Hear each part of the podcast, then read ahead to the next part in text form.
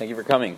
Uh, continuing in our discussion of the Dvarim Hanoagim B'Suda, specifically uh, Eza Dvarim Kri and Hefsek what's considered, what would constitute a break in one's meal, and we have a specific emphasis on Shinoi Makom, changing the location uh, where one starts their meal as opposed to where they may conclude their meal. We've been talking about a traveler, the Holchei Drachim. So we said the traveler, it's assumed that they're going to start in place A, but they'll continue to eat because they're in the mode of traveling. But we suggested that if they're going to start their meal in their house uh, and then they decide last second, you know what, I'm going to actually hit the road now, so that would constitute a shinoi makom because they had in mind to start in their house and now they're changing the, their location. So the rules of shinoi makom would come into play.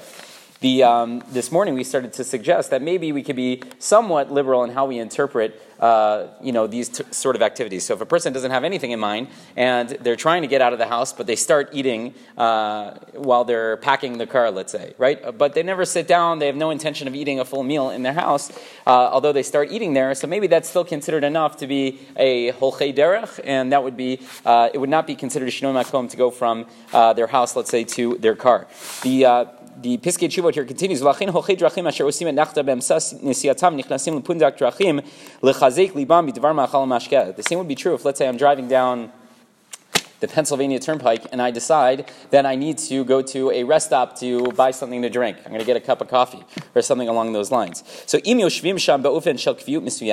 I sit down there for a considerable amount of time, right? So it seems like I'm really I have in mind to have my cup of coffee at the whatever Starbucks in the uh, rest stop. So then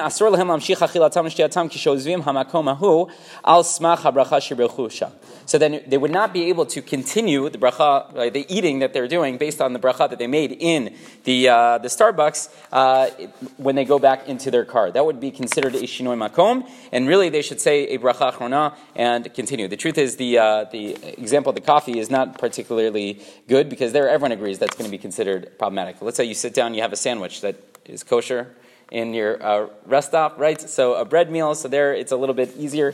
Whatever the case may be, because you didn't have in mind, I'm going to sit down there and, uh, or if you sat down there and you had in mind, I'm going to uh, eat the meal over there at the rest stop. So it could be a problem of uh, shinoi makom kishachlu pachot mikizayit umizonod obidvarim shibir chatam nefashot, so on and so forth. Even if you uh, had in mind that you were going to do so, if we're talking about a non-bread item like your cup of coffee, so you're going to run into a problem of shinoi makom.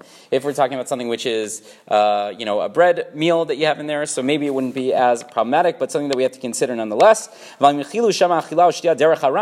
you started to eat it while you're waiting in line, but you have in mind just to get back in your car, so there already we would say you're still a, holech derech. You're not a person who stopped and entered this uh, new place, and therefore you are going to be good to go. And